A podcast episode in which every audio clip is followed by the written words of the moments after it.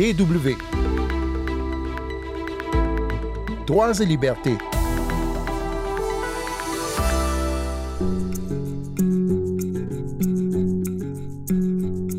Des millions d'Africains ont été vendus comme esclaves pendant des siècles, y compris en Afrique de l'Est, par des musulmans arabes.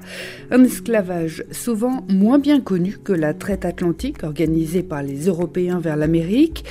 Avec la Corne de l'Afrique, Zanzibar, aujourd'hui une destination prisée des touristes avec ses plages de sable blanc, son eau translucide et ses hôtels de rêve, était il y a deux siècles encore l'un des centres névralgiques du trafic d'esclaves en Afrique orientale. Sur les marchés colorés de la région, outre les riches tissus, de l'ivoire ou des épices rares, des centaines d'esclaves étaient aussi à vendre comme des marchandises. Notre invité pour parler cette semaine et la semaine prochaine de l'esclavage, du mécanisme qui permettent l'asservissement, est Henri Médard, professeur d'histoire de l'Afrique contemporaine à Aix-Marseille Université, membre de l'Institut des mondes africains. Sandré Blanchard au micro. Bonjour tout le monde.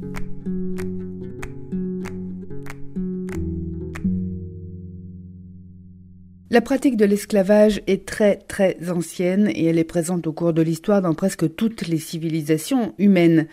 Au 7e siècle de notre ère, l'islam se développe en Afrique du Nord, sept siècles avant que les Européens ne commencent à explorer vraiment l'Afrique, mille ans avant que les Africains de l'Ouest ne soient vendus pour servir comme esclaves en Amérique. Ces nouveaux territoires permettent aux musulmans de varier alors leurs sources d'approvisionnement en esclaves, entre guillemets, c'est ce qu'on pourrait dire en tout cas avec cynisme, explication de l'écrivain Tidiane Diaye, d'origine sénégalaise premières victimes de la traite arabo-musulmane étaient d'abord les slaves, c'est-à-dire les populations que les Marseillais et les Vénitiens allaient raser en Europe de l'Est et en Europe centrale pour les vendre aux Arabes. Ça a duré toute l'époque carolingienne sous les monarques saxons Henri Loiseur et Othon Ier. Il a fallu l'émergence d'États puissants militairement, d'États européens militairement puissants, et l'arrêt de l'expansion islamique aux Pyrénées pour que ça s'arrête.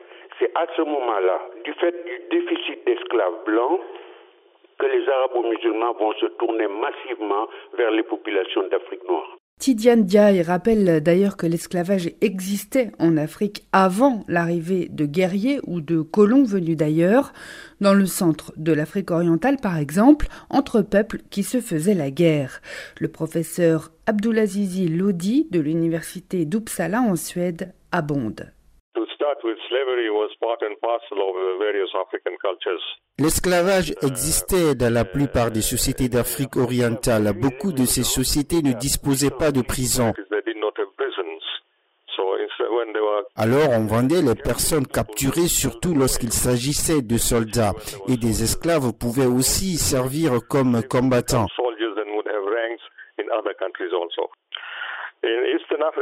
En Afrique de l'Est, les principaux agents de l'esclavage étaient des membres des tribus africaines eux-mêmes.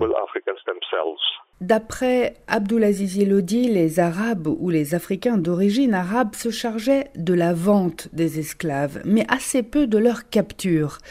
À partir du XVIIe siècle, le trafic d'esclaves a pris de l'ampleur en Afrique orientale.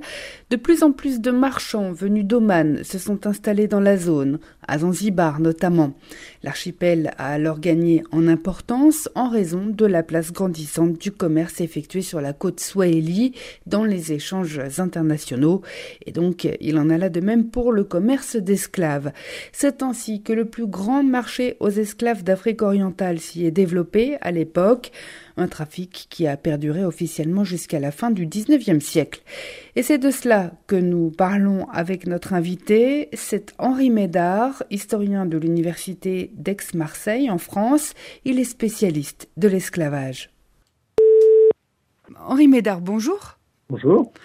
Donc nous voulons parler avec vous de ce qu'on a appelé euh, la traite arabo-musulmane qui s'est développée notamment en Afrique orientale. Alors tout d'abord, comment est-ce que cette forme d'esclavage euh, a-t-elle euh, commencé?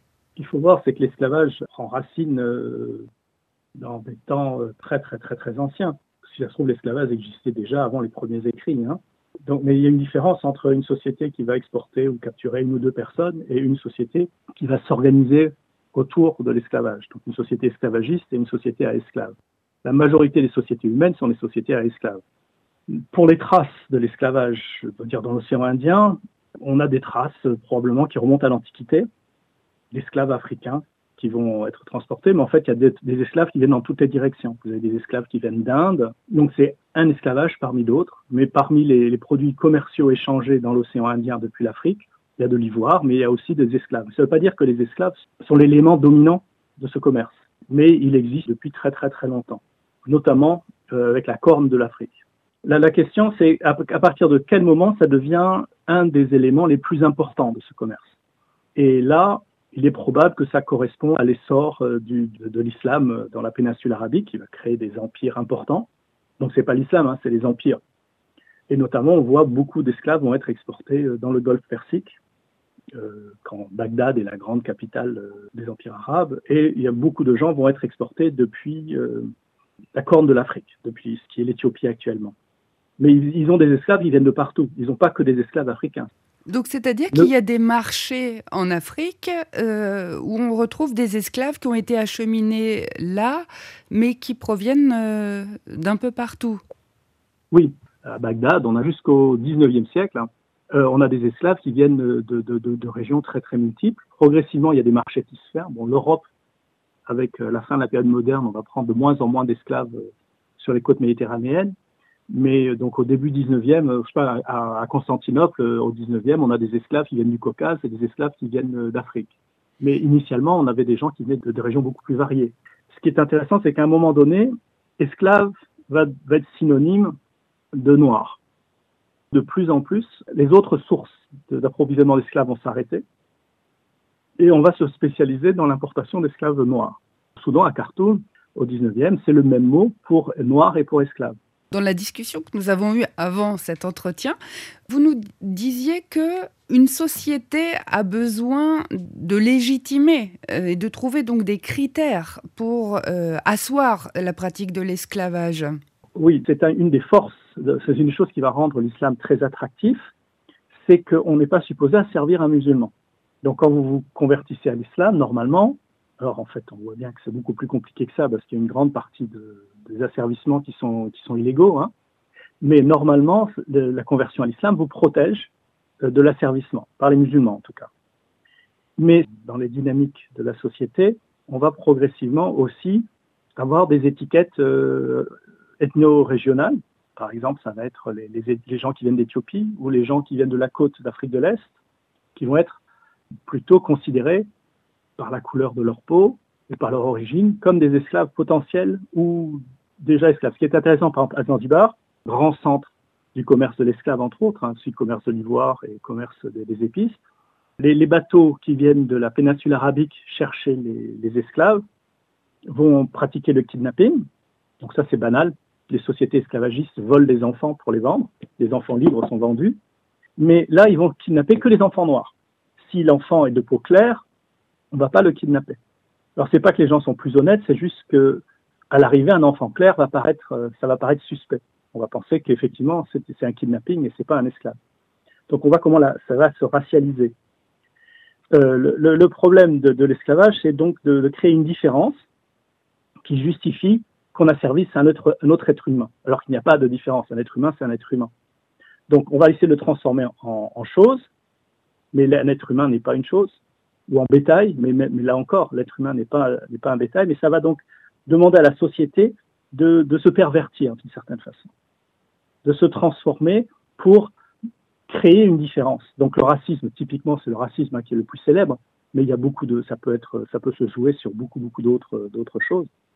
Donc on crée une différence où il n'y en a pas pour justifier ce qu'on va faire aux, captifs. Et, non seulement une différence peut-être, mais aussi une hiérarchie de fait. Alors, la hiérarchie, c'est compliqué euh, parce que dans les, sociétés musulmanes, les esclaves euh, ont une possibilité d'ascension sociale très importante. On a des gens d'origine servile qui occupent les positions parmi les, dans l'Empire ottoman ou euh, dans tous, les empires abbassides, etc., on a, des, on a des, esclaves qui peuvent devenir quasiment premiers ministres. peuvent devenir général des armées. Euh, dans l'Inde, on a beaucoup de, gens d'origine de la côte euh, est-africaine ou éthiopienne qui sont chefs des armées, qui font même des coups d'État.